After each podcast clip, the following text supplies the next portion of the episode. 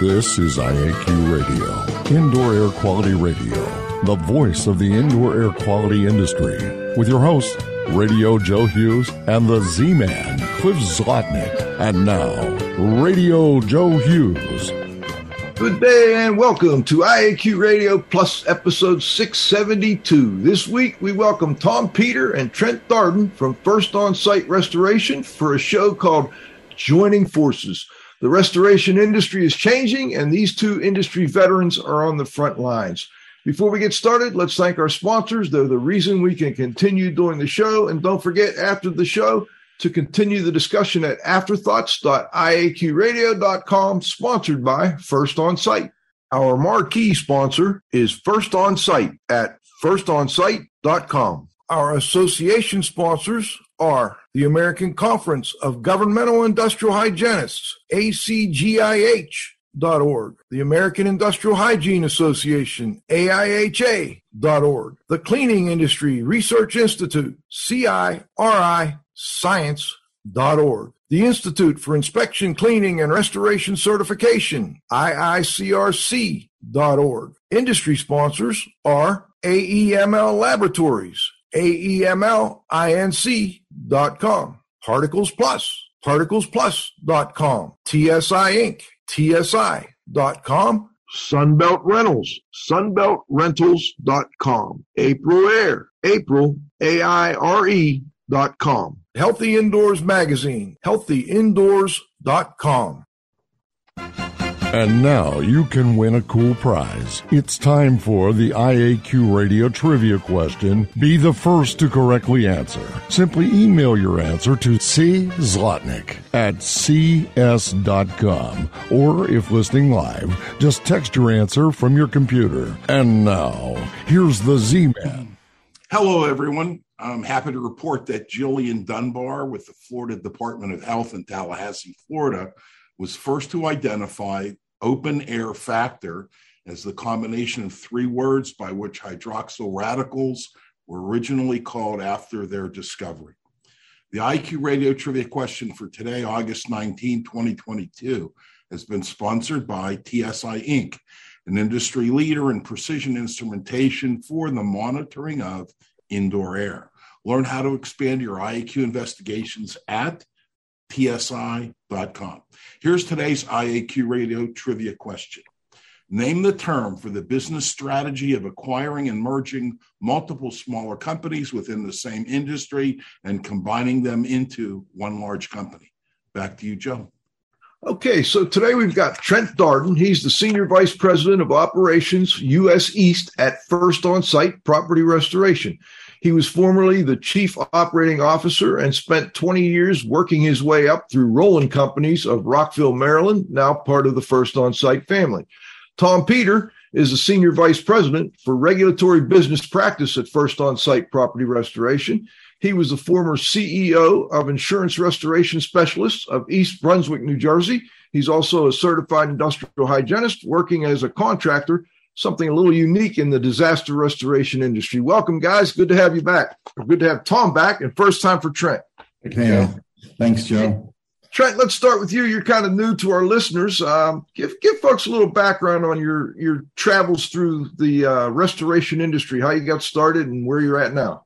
All right, thank you, Joe. So I'm uh, came in in 2000, so 22 years. I was uh, working for a large government contractor and was approached by Rolyn companies at the time to uh, get into this injury, into, uh, industry. Started as a estimator project manager and absolutely fell in love with the industry and uh, helped grow Rolyn companies. We started, as you said, in Rockville, Maryland and in Virginia Beach, Virginia. And then we grew organically and opened offices down in Charlotte and uh, moved our way down to Florida and Orlando and Delray and Houston and up into Philadelphia.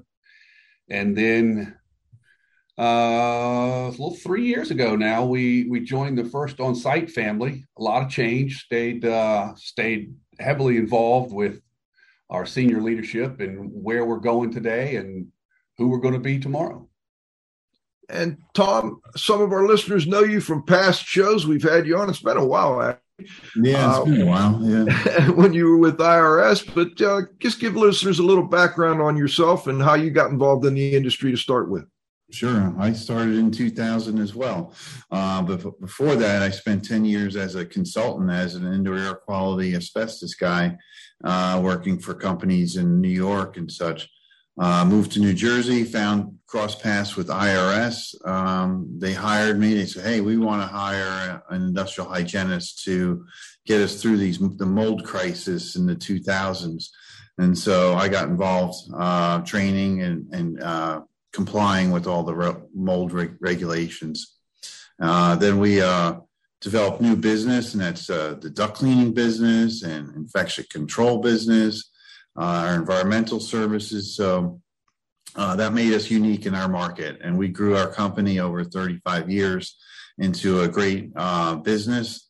And uh, last year, September 2021 or 2021, we joined forces with First On Site. Uh, met Trent Darden and working with a great team uh, throughout the whole country right now. You know, Tom. Um, how come we both have 20 years in the industry, but I have a lot more gray hair than you? Good question, Trent. hey, hey, Tom, I, you know, we I recall that we just had you on not too long ago, uh, maybe at the beginning of COVID, and we were talking a little bit about disinfection. I wonder how much has it changed? Um, are people still asking you to go out and disinfect spaces? We are actually. Uh, we do work for the state of New Jersey. Uh, it's their protocol, not ours, but their protocol is to say, hey, we want to have an area um, isolated and cleaned before it's reoccupied. And so we're actually seeing another surge of that uh, this last few months, and we're getting five or six or up to eight uh, cleaning jobs a day. Is it they? Uh, you know, as I understand it, the the transmission is primarily airborne, uh, some on surfaces. Do they realize that now, and, and they still think, you know, hey, let's let's clean the surfaces anyway because that's never a bad idea. I know they just, uh, as a protocol, they want to have the areas cleaned and disinfected. So, okay, all right. Well, let's talk a little bit more about the the industry in general. Um, and either one of you can comment or both. From your vantage points, can you comment on, on what are the, what are the driving factors behind this? And, I'm not sure if our listeners are all aware of this, but there's a big consolidation trend in the restoration industry. It's not just first on site. There are several other large companies that are buying up companies and putting them together. What what's driving that? So I think you'll find that the more majority of the driver behind that is the ability to really become a national client. So take Rolyn for example, where we had strategic partners all over the country, and we were able to fortunately service those clients. And joining forces with other like minded groups that are focused in the same general business practices, you know, clients and employees first, and um, the right career paths for employees, and to really create the future for not just your own entity as you were acquired, but also career paths for all employees of all entities and really be able to service your clients you know if you're talking about just america coast to coast but you know north america you, canada and hawaii and get into uh, the caribbean and, and other areas. So the ability to really extend your service the way you do it all day every day in coast to coast would be i think the biggest driving factor I would imagine there's because there are a lot of these large companies that are national, maybe international. That's that's kind of what you're driving at there, Trent. Right.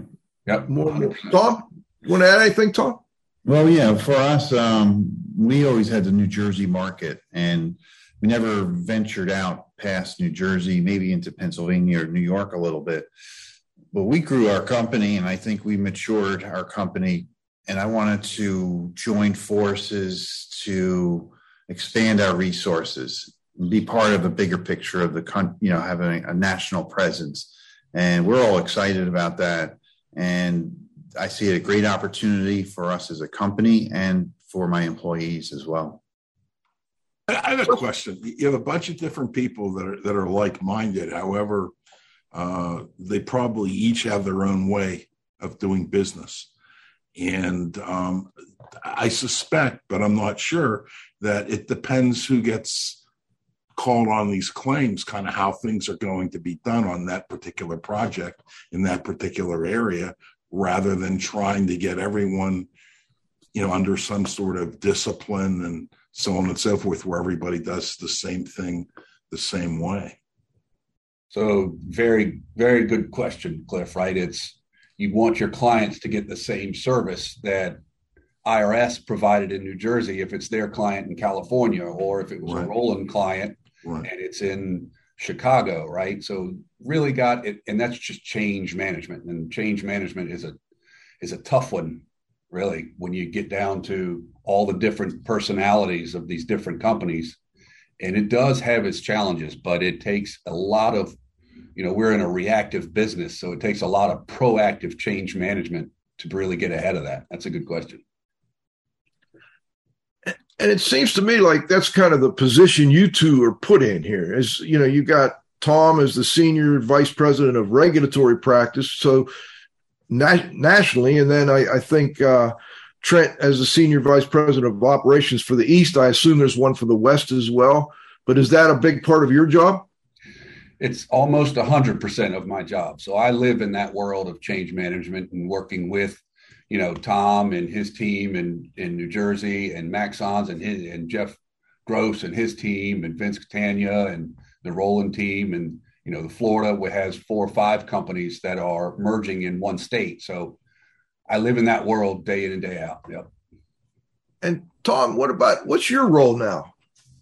So I'll be in the regulatory business practice, um, trying and train and coach our branches for HVAC cleaning, um, handling any kind of industrial hygiene questions, indoor air quality questions. So I'll be a resource to all the branches around the country and um, just trying to get everybody on the same page when it comes to like indoor environmental issues.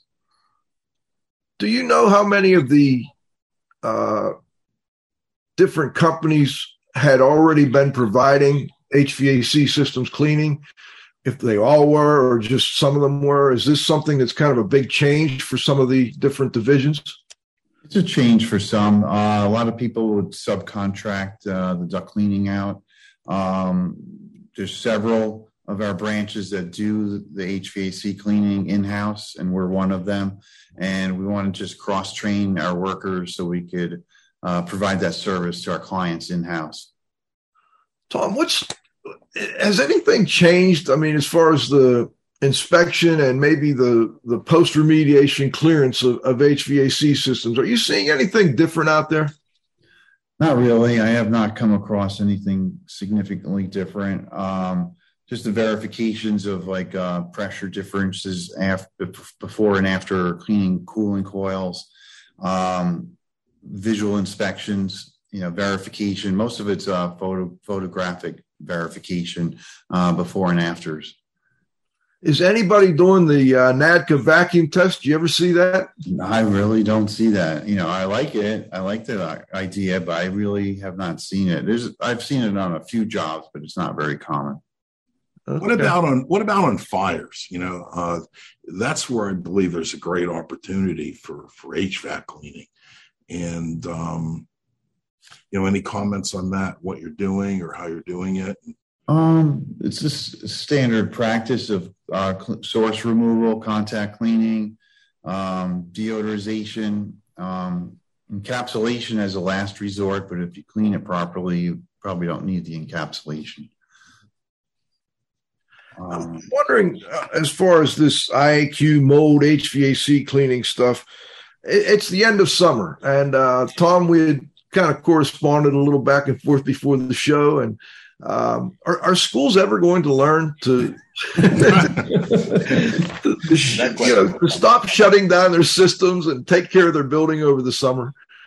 No, I mean, in 2018, I was overwhelmed with so many schools here in New Jersey, and I was handing out um, hygrometers, like little five, ten dollar hygrometers that they can mount on their wall. Here's the temperature. Here's the relative humidity.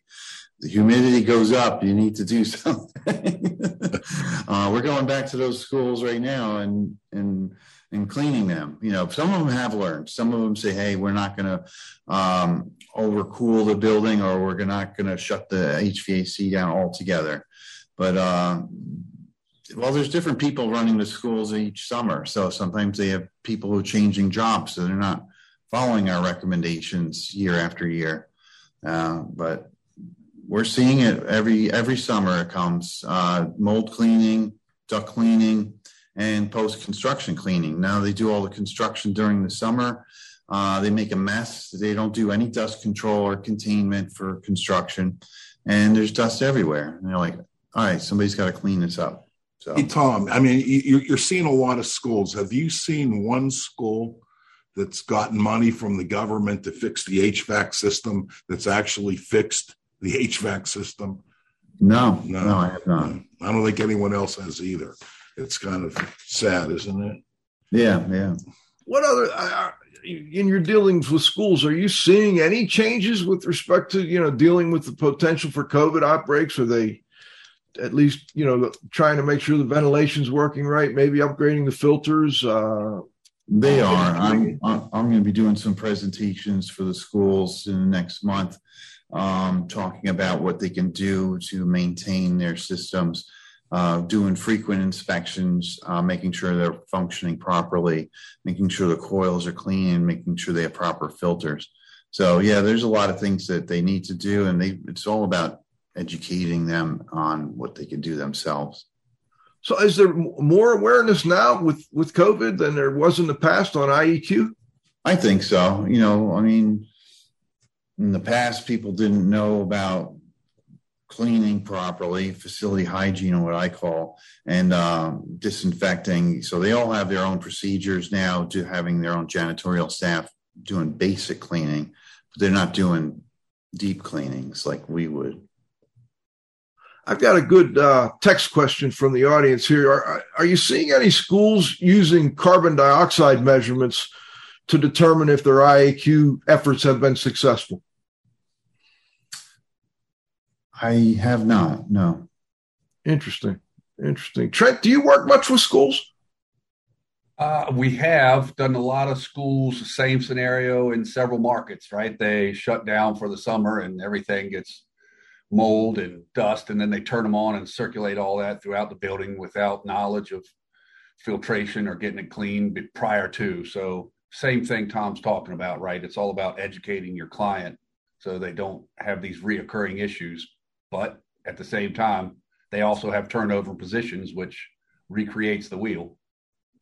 And another text question is um, Are you seeing any schools that are using air cleaners? Now, you guys may be in there now before they even start school, so you may not see this, but maybe over the past couple of years, are they buying any HEPA filters uh, or HEPA air cleaners? You know, are they doing any Corsi-Rosenthal boxes that you may or may not be familiar with. Uh, you are, I know now, Tom. After the after the building science conference, right, right.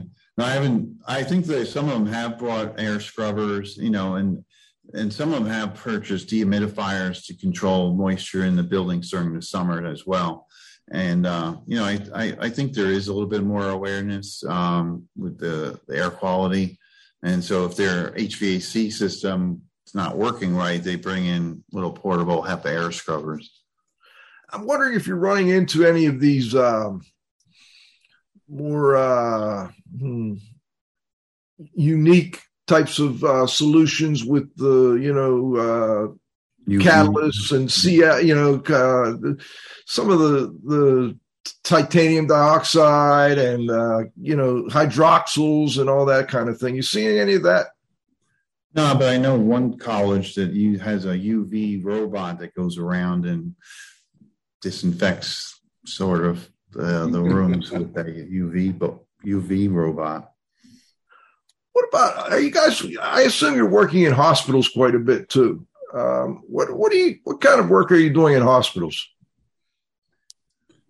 So in the healthcare vertical, we, I mean, it touches all kinds of work. Or healthcare, yeah, in general, I think we should talk more. Yeah. Right. So in acute care, right, it's uh, a lot of infection control. It's all about the ICRA barriers, and there's a new um, ICRA 2.0 uh, come out came out from ASHE that really adds another class of uh, ICRA permitting, and it's really about particulate verifying your air scrubbers uh, on the job, and it, it, it's all about air filtration, which kind of is, is indicative to the indoor air quality concern, right? If it's if it's in a hospital system, then clearly it's the same thing they're doing in schools, and maybe they'll get there one day in the school systems. But I mean, you have your all day, everyday work you do in hospitals from fires and floods and uh, you know small incidents to large incidents. Sometimes we work directly with the hospital to just do nothing but infection control when they have a large GC who's doing an addition or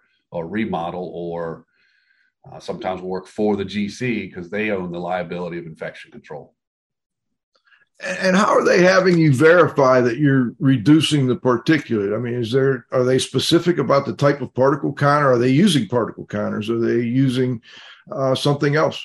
So that is spe- specified in the new ICRA 2.0 document, 99.97 microns, and use particulate counters before and after to get that verification of each individual air scrubber on the project. Each hey, Trent, in, in, in, terms of the containments and stuff, are you building a lot of containments, or are you using these hard, uh, you know, containments where you know you kind of rent the componentry and you you set them up and you know they look pretty slick. So what are right. you guys doing there?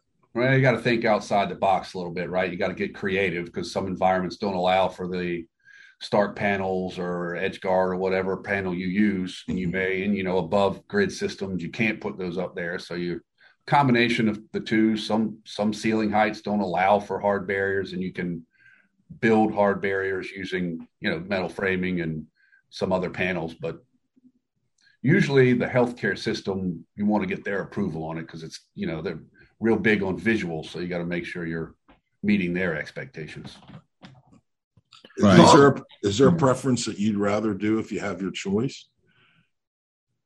So the the barrier panels go up much quicker mm-hmm. and they're much cleaner. And do you rent those or do you buy them? We own them and turn around and rent them on a daily basis. Oh, I see. Well, that's a nice little business right there. You you pick them up and then uh, then you you rent them, but also I would imagine you help install them oftentimes. Yes. And then you can rent your. We don't rent them without installing them. It's, it's, a liability issue there. Gotcha.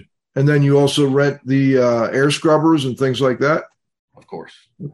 Tom, any follow up on on the HVA on the uh, uh, healthcare facilities? You know, in New Jersey, we, we follow what the hospital system wants us to do. You know, if it's a long term project, it's a hard wall short-term project, you're building your own containment, um, but following the ICRA procedures and uh, complying with their their procedure. Each hospital system does things a little bit differently, uh, but we follow the direction of their uh, industrial hygienist or their consultant as well, and their uh, infection control staff. Do they always have their own consultant? Well, infection control staff or a construction consultant and typically they would have um, you know an IH uh, IEP consultant. Now let's talk about healthcare lesser than hospital. Let's say you know you go to a, a dialysis clinic or something like that. What do you guys see with that type of work? As far as are they are they using third parties or are they asking you to go ahead and verify your own work?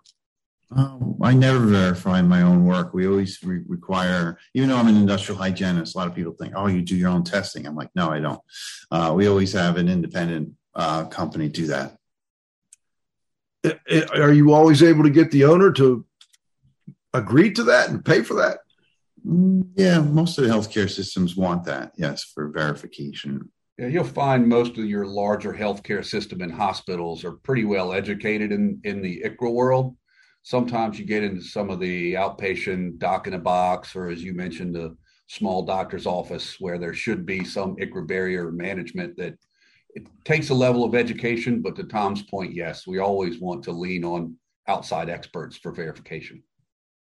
You know, in the past, Tom, we've talked about disinfecting services that you provided, and I think you were using like the, the TOMI system or something like that. Yeah. Uh, are you still seeing a lot of that in hospital and healthcare?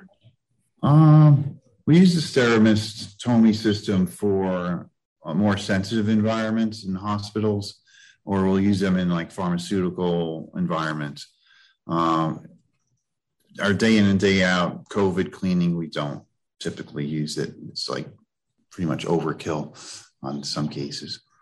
And what, what about mold remediation these days? Um, are, you, are you seeing anything new with respect to the clearance criteria? Are, are people using any new techniques or new technologies?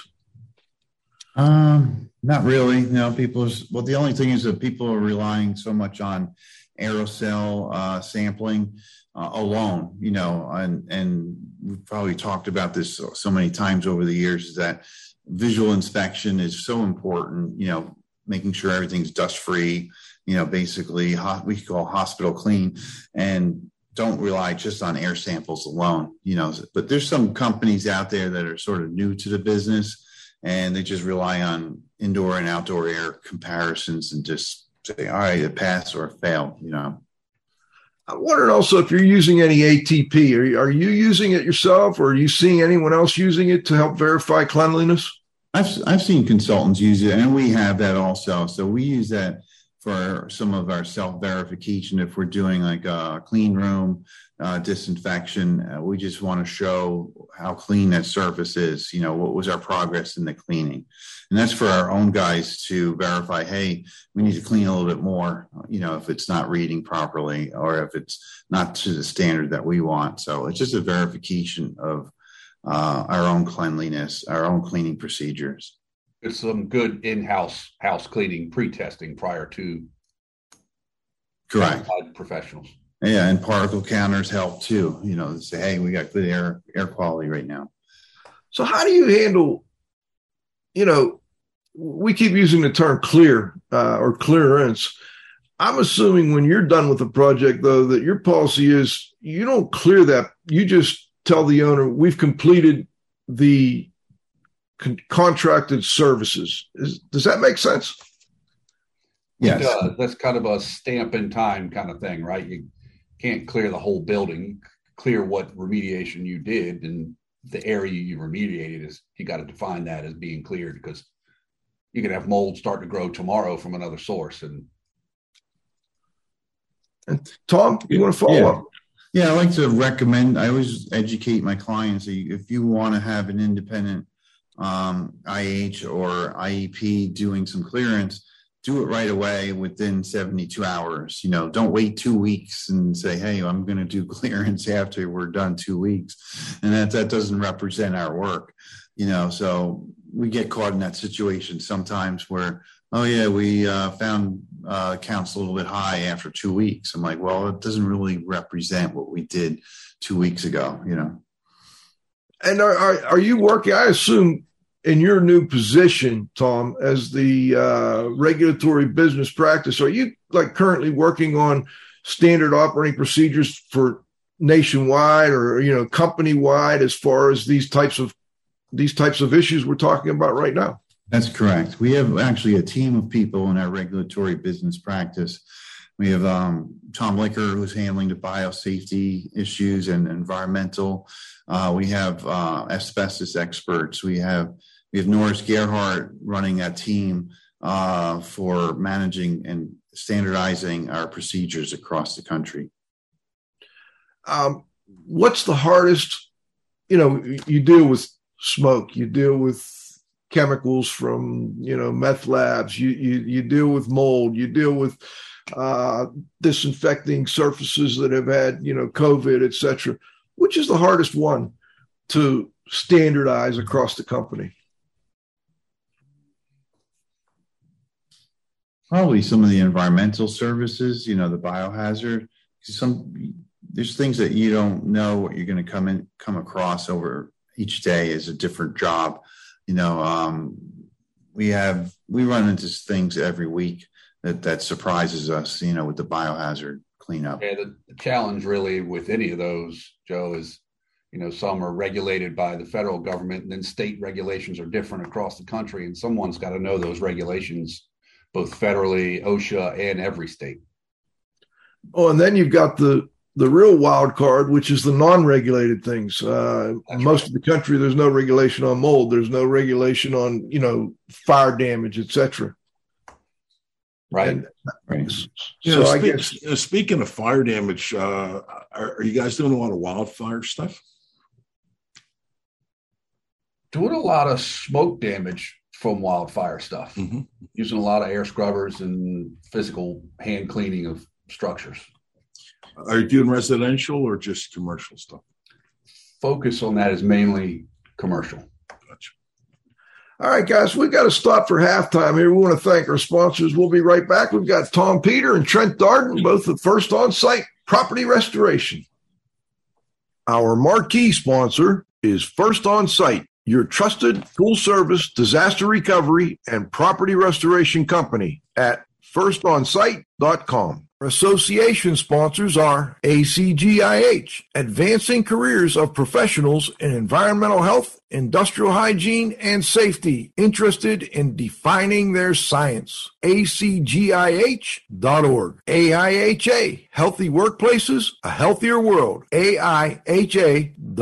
The Cleaning Industry Research Institute. See more deeply through science and research. CIRI science.org. The IICRC, a nonprofit standards development and certifying body for the cleaning and restoration industry, IICRC.org. Industry sponsors are AEML Laboratories, free shipping, great pricing, same day results with no rush fee, AEMLinc.com. Particles Plus, feature rich particle counters and air quality instrumentation, count on us. ParticlesPlus.com. TSI Inc., an industry leader in precision instrumentation for monitoring indoor air. Learn how to expand your IAQ investigations. TSI.com. Sunbelt Rentals. Availability, reliability, and ease for all your IAQ and restoration needs at sunbeltrentals.com. Aprilaire, healthy air, healthy home, April, A-I-R-E dot com. And Healthy Indoors Magazine, a free online magazine for industry professionals and consumers, healthyindoors.com.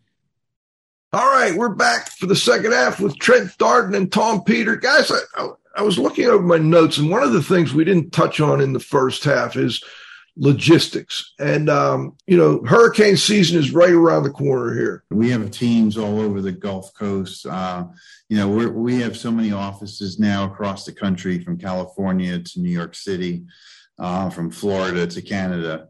And uh, mostly the Gulf Coast, Florida regions, they all prepare for the next storm.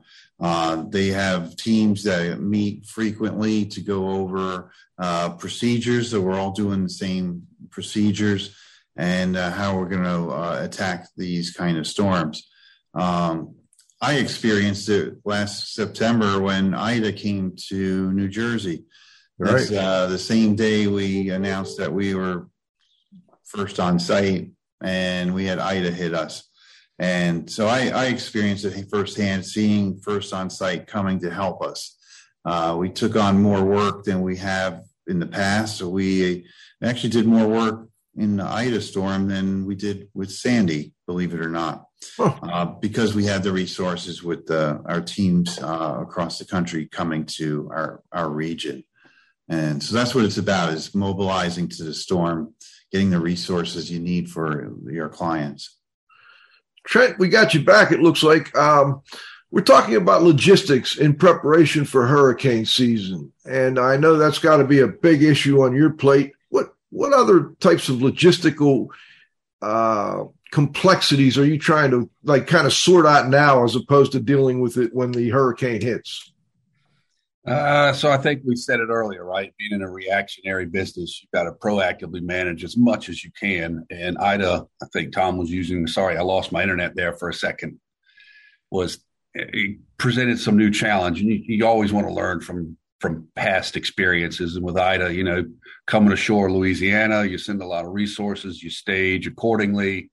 Next thing you know, Ida's flooded New Jersey, New York, Pennsylvania, a lot of the Northeast. So you have to refocus a lot of assets and being part of first on site really gives us a big edge on that because we now have a lot more resources than we previously had. So, you know, stage where it's going to come ashore, look where the path of the storm is afterwards and plan accordingly. But, you know, equipment rentals and purchases get really in high demand when a storm's coming and where you can get that stuff. So, really just getting as many of those I's dotted and T's crossed ahead of time as you can it kind of seems to me that that's a big part of the reason this consolidation is happening uh, in the industry. We've had more hurricanes. It seems like maybe I'm wrong. I don't know what the statistics are, but it seems like we've had more, and they've they've kind of hit a broader path. You know, like Ida, like you say, it started down in, in Louisiana, worked its way all the way up, and then the one up in New York that was just a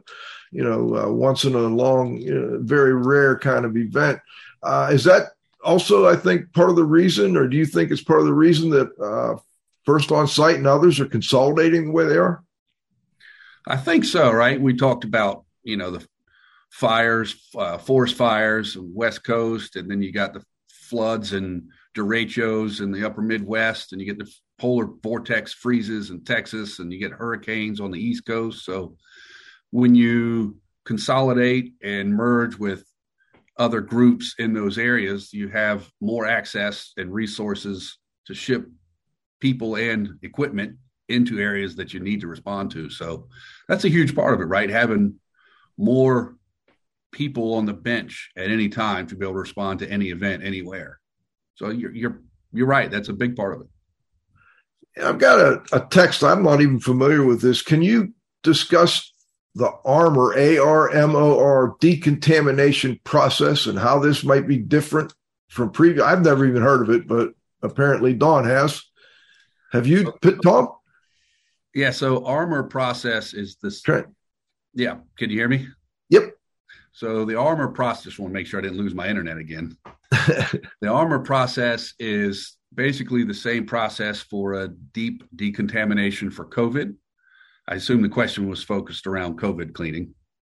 Didn't say, but I'm not familiar. What do they what, what do they mean by the armor process? Is that uh, like a uh, is it a, uh, an operating procedure for, or, or, a new type of equipment? No, it's, it's basically after you do a biomass reduction cleaning and you decontaminate for uh, coronavirus or any other virus, you know, you're decontaminating the process. There's a, a third and final step where you would add a, a product. There's varying products out there that claim to kill any uh, or prevent okay. any growth of virus on surfaces for anywhere from one to six months to even a year. Coatings of some sort. Yeah, no, there, there, there have been a lot of these coatings for for years. Yeah, um, and essentially what the coating does is take the surface and turn it into a treated article and it works under what's called the EPA treated article exemption. So they don't necessarily, I'm not sure they can, I think some can say that they can kill for like a limited, a very, very right. limited period of time, maybe 24 hours or, or something like that. But then most of the stuff is inhibit or prevent so on and so forth. Mostly for bacteria. Yeah, it's it's it's way more yeah, correct. It, it's not so much for viral. But what happens those, is a lot of those products can come off, get get removed during you know daily cleaning from your janitorial service. Absolutely. Or it could be a biofilm over it. So the you know there's yep. a lot of factors involved. I'm wondering, are you guys running into any monkeypox top uh, projects? Any, anybody calling about monkeypox? Mm, I mean, you're in the epicenter. You're close to the epicenter, Tom. you have to ask Tom Licker. That's his specialty. But I, I have not. I have not done any monkeypox decontamination yet. Hey, Tom, hey, I was going to ask Tom what you know. What does facility hygiene mean? That's a term that I use. Like, um, I'm an certified industrial hygienist. A lot of people don't even know what an industrial hygienist is. and uh, uh, they say, What's that? And well, I always thought, well, I'm always cleaning buildings, you know, and I'm training, talking to people how to keep their buildings clean. So I said, That's more like facility. And so it's facility hygiene. Uh, only a few people use that term, but I like the term because it's overall thinking, keeping a building clean not just surfaces, but maintaining it, uh, making sure HVAC is part of the picture there, making sure that's cleaned and inspected. So it's the whole package of inside the building, uh, healthy indoor environments, uh, a facility, more a commercial facility uh, or school, uh, thinking keeping it clean and, and uh, hygienically clean. Yeah, I think people know what hygiene means. They don't know what industrial hygiene means. Right. it, it's a little confusing for people, I believe. So yeah. that's a that's a good way of uh, helping clear up some of that confusion. Hey, I, we had asked, um, and and I don't know if you guys had a chance. Any good case studies or recent projects that our um, our audience could learn from? Just overall in restoration, or yeah, in the restoration world. So I'll use an example. We have a pretty large national healthcare client that through our merger of multiple companies, you know, we've been able to really take our, to Tom's point, our specialty and really engage other folks on some good on the job training and been able to really take on some projects coast to coast I can mention one specifically in South Texas where three entities worked together and did, did a lot of in-house training. And that's how we kind of work on getting our cross training, as Tom talked about earlier, into other entities and be able to spread that quality of service. And what type of was it a uh, water damage project or something different? It was a water damage project, large water damage project. Okay, Cliff. Um, let's see. Can you comment on first on-site goals and, and initiatives? Well our, well, our company tagline is to be the only partner you'll ever need. Okay. So our our goals are right now we're really focused on like Tom and the other practices he spoke about. We're focused on really education and Joe, to your point earlier, really about thinking outside the box on how we can get some continuing education for all of our teams and really build people first business that is centered around creating career paths and education, empowering, and really focused on that next generation. All right, I've got a question for you now you don't have to show us, but do either of you have on your first on-site socks? I do not. I did yesterday. They're dirty. Okay. All right. I always see uh, Adrian's post on, on LinkedIn and we get pictures of people with their first on-site socks on. I don't know. what what was that all about? How did that come It's like a trend going around right now. That's right. They're on vacation and they're showing off their socks, you know yeah, apparently crazy socks is a trend everywhere. So. Oh, okay. All right. I get it now. hey, let's go to the roundup. And Clifford, you have, you have another one before we I just, I just had one. Uh, I was wondering if someone could comment on, um, I guess, the use of experts to support clients and staff.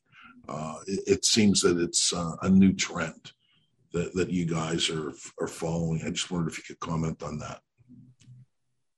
Well, we always rely on um, independent consultants, IHs or IEPs to assist us on water damage, uh, fire, healthcare jobs. Uh, we also have partners for training, uh, for safety training. Um, we're really big on the training, safety, and in first on site, which I'm really excited about. I'm glad to be part of that too. And uh, so we have outside sources helping with that, with the ICRA training, uh, healthcare training, biosafety, hazmat training. And so that that's the quality of people that we want to maintain our staff with uh, high education using outside sources.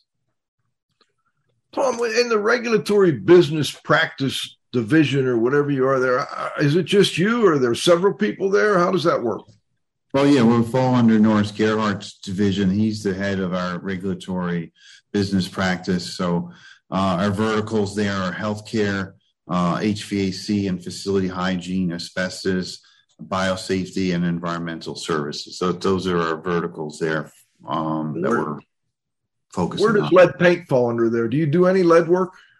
Uh, we don't. I don't. think- There's some branches that have licenses for lead. Um, if we come across that, most likely we could use a, a subcontractor as license. Again, it's like each state is different for lead abatement, uh, but we do follow the EPA uh, RRP rules um, overall for regular day in and day out work.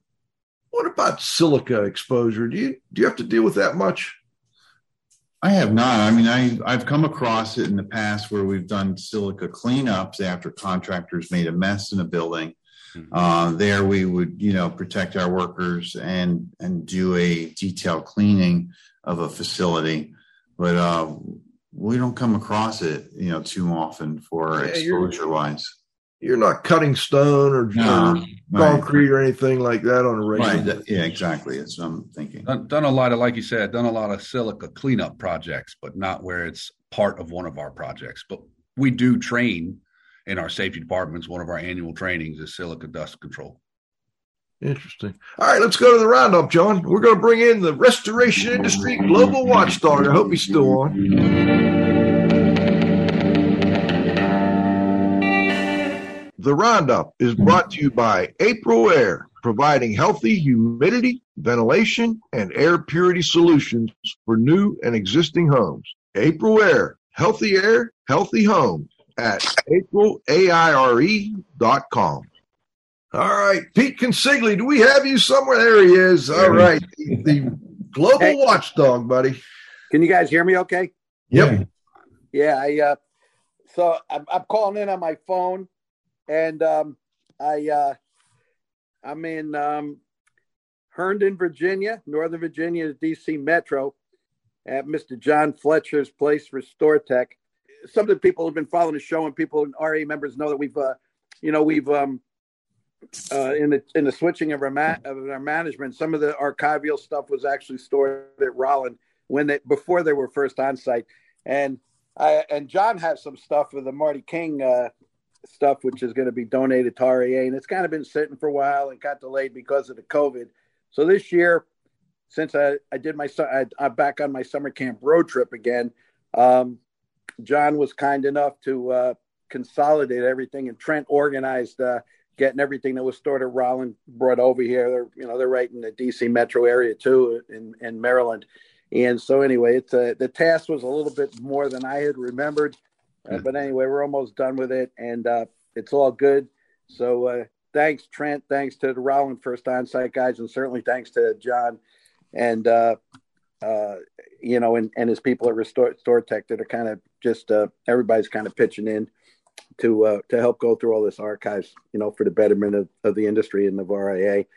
Um, uh, so uh, I, I, the one thing I, I, I you know, uh, Joe, when you were talking about the New Jersey schools, and I was listening to Tom talk about that, uh, I don't know why it is every year that they have these issues. I'm sure New Jersey is not the only state, but I remember Mike McGinnis built a business on that. Mike says every year they have, uh, you know, they do the carpet cleaning during the summer, and for whatever reason, sometimes a lot of these schools forget to, uh, um, you know, the air conditions are set on kind of summer mode, and a lot of humidity builds up, and they actually have mold pro- uh, projects, and they have to wind up replacing a lot of the carpet. I don't know if that's still going on. Tom, is that something you still get Yeah. calls for that? Yeah, Like- definitely. That that goes on, and also um, if they clean a room at the end of the year and and they close it, you know, well, what they clean with? They cleaned with a, a solution that's ninety percent water. Where's that water going? It's going to evaporate into the air. And if that that water's uh, that moisture is stuck in the air, you have humidity and you have mold growth. You know. Yeah, well, I'm, yeah, I'm surprised after all these years they still haven't fixed that problem, but I suppose it's good for business. I mean, uh, Mike said that sometimes it was such mold inf- infestation on the carpeting, they, they, you really almost had you had to follow the asbestos protocols back in the day to pull all that stuff out so you didn't, you know, contaminate the entire building. Right. Um, and I'm sure other schools have those issues. You would think that they would specify to either do something with the air conditioning or bring some drying equipment in just to dry the buildings when during the summer, you know, to dry the carpet out so that they're not those issues. But it's like the Fram oil filter: you pay now or you pay later. Right. Uh, now, listen. Uh, on a serious note, gentlemen, I I enjoyed the show and you guys kind of talking about, um, you know, all the different things and the benefits of uh, of the roll ups and the consolidation in the industry. That's a sign of maturing. And uh, you know, uh, a lot of the companies that are involved in these different roll-ups for the two or three, four different networks, like Joe mentioned, that are doing it. Now, many of them are the RIA members and uh, been around for years. And uh, anyway, I, I think it's good for the industry and make everybody kind of just stay a little bit on their toes, you know, as it uh, gets more competitive out there to, uh, you know, to satisfy the clients and offer that one-shop service or, you know, be the whatever Trent said that uh, tagline was, you know, to to be, you know, the only only service company that you'll need to handle all those kind of uh, services that you all provide. Um, you know, I, I have a question for you guys, and here's a little curveball coming. So, you know, with First Onsite, so who, who's who's the main competitor for First Onsite? Who's the Coke? Who who who do you guys characterize as the Coke and Pepsi in the industry? well, of course, any of us, even some of our competitors, are going to say we don't have any true competitors, but and, and, actually, actually, Trent, we all know that that's a bold-faced lie, and, uh, and, and, and, even the and even the global leader says that that they don't have any competitors. So, a little funny story: when I was sitting down with one of those guys for the global leader, and he said that about a year or so ago when the when the whole roll-up was starting with the First Onsite and some of the other companies, I said, "Now you know that that's not true." I said, uh, I, I, personally believe that at least in the commercial sector, it's First Onsite and, and the global leader. They're the, I think you guys are the Coke and Pepsi, and that's the challenge. And you're you're going out there to, to take up market share. Now tell me tell me I'm wrong and tell me I'm lying. Pete, I'm wondering. You say this this consolidation is good for the industry. Why do you feel that way? Well, I it, because it's a sign of maturing. You know, number one, you you know you can only take the stress I think for so many years, and I think you get burnt out. I think what happens is you, you kind of reach. I think every man's got to know their limitations. You know, you kind of have taken the business as far as you can, and um, you know, I, I, I think you know when it's time. At least, you know, from my perspective, that's what I've seen happen more than once. Right, I um, agree. It's like you mature to a. Yeah, I don't know. I, I, I had the signal was kind of bad, kind of came in and out. Yeah, what I was trying to say was is that the the H the the air the air conditioning and HVAC Cindy started a consolidation back at that time, and I remember talking, you know, to some of the people that were in these different industries, and the plumbing industry was doing it too, and then the real estate industry did it. This all happened in the 80s and 90s, and that's just a sign of, of maturity. And kind of what Cliff was saying is that as industries uh, start to mature and people compete for market share, consolidation is a natural process of the roll up strategies that's going to happen. And it's happened in our industry. And, you know, it, it's probably both good and bad. I would think it's a double edged sword, but it's, it's hard for small independent guys to operate, you know, uh, on their own unless they have an affiliation with, uh, you know, with somebody else. And, uh, and, um, I don't know. I, I maybe the part of it where I think it's good, it just makes people become more competitive in it, and they have to stress to offer a higher level of service because uh, the marketplace becomes competitive. I don't see it as bad. I think the customers benefit from that. And at the end of the day, um, you know, listening to Trent talk, at least from the First Onsite's perspective, you know, they want to partner and they're you know the roll-ups are starting at least in their with their companies with people that have uh, like-minded customers like-minded cultures taking care how they treat their employees and their customers and what their service offerings is. And to me that's what gives the competitive advantage. Uh, guys before we go I got two questions. One is for those out there that have these you know restoration companies that maybe want to position themselves to become a part of a larger group what's the most important thing for them to do? What do you think First on site saw in your groups? And secondly, we always ask before you go if there's anything we missed you'd like to add, please please do. Let's start with you, Trent, because I know you've got to leave right at one o'clock. No, I appreciate that, Joe. So, you know, if you are a a uh, contractor interested in potentially joining forces, I think take a deep dive into your financials and be pre- financially prepared because they do do an in-depth review of your financials but also you don't want to engage your teams obviously and let them know you're thinking about it but maybe find a way to talk about the industry with your teams and what's going on in the world because when and if and when you do make the decision to join a, a larger group you know that's we talked about it early on in the call. That's that's a tough change management. So you know open communication with your staff but definitely be prepared financially for a uh, a good exam. Trent thank you so much for joining us. It's a pleasure to meet you get a chance to talk to you. Yes sir. Thank you. Tom before we go. Okay um, yeah we've matured and after 35 years of being in business, I think we matured our company. And I said, how do we take this to the next level? And that's when we started thinking, hey, this last year we've seen a lot of consolidations going on. And I said, who are we going to partner with? We want to partner with somebody like minded, uh, strong business, uh, having the right resources and the right people. And we found First Onsite. And yeah, it was a, it's a grueling process to be reviewed. It's not just financial, but it's everything from you know client bases and profitability and and so forth. So, what are your resources that you can offer? You know, that's what somebody's looking for is um, what skills you have and what resources you have to offer the larger the, the parent company. Hundred percent agree. Tom, thanks again. It's always a pleasure getting you on, getting a chance to talk to you. You've got a unique perspective, and uh, we appreciate you joining us. I also want to thank Trent, um, the restoration industry's global watchdog, Pete Consigli. Maybe we'll get a better connection next time with Pete. Uh, of course, my co-host, the Z-Man, Cliff Zlotnik. John, you got to have faith at the controls. Our fantastic sponsors, and most importantly, our loyal audience. Next week, we're going to have Ruth Ann Norton of the Green and Healthy Homes Initiative join us. So come back next Friday at noon for the next episode of IAQ Radio Plus.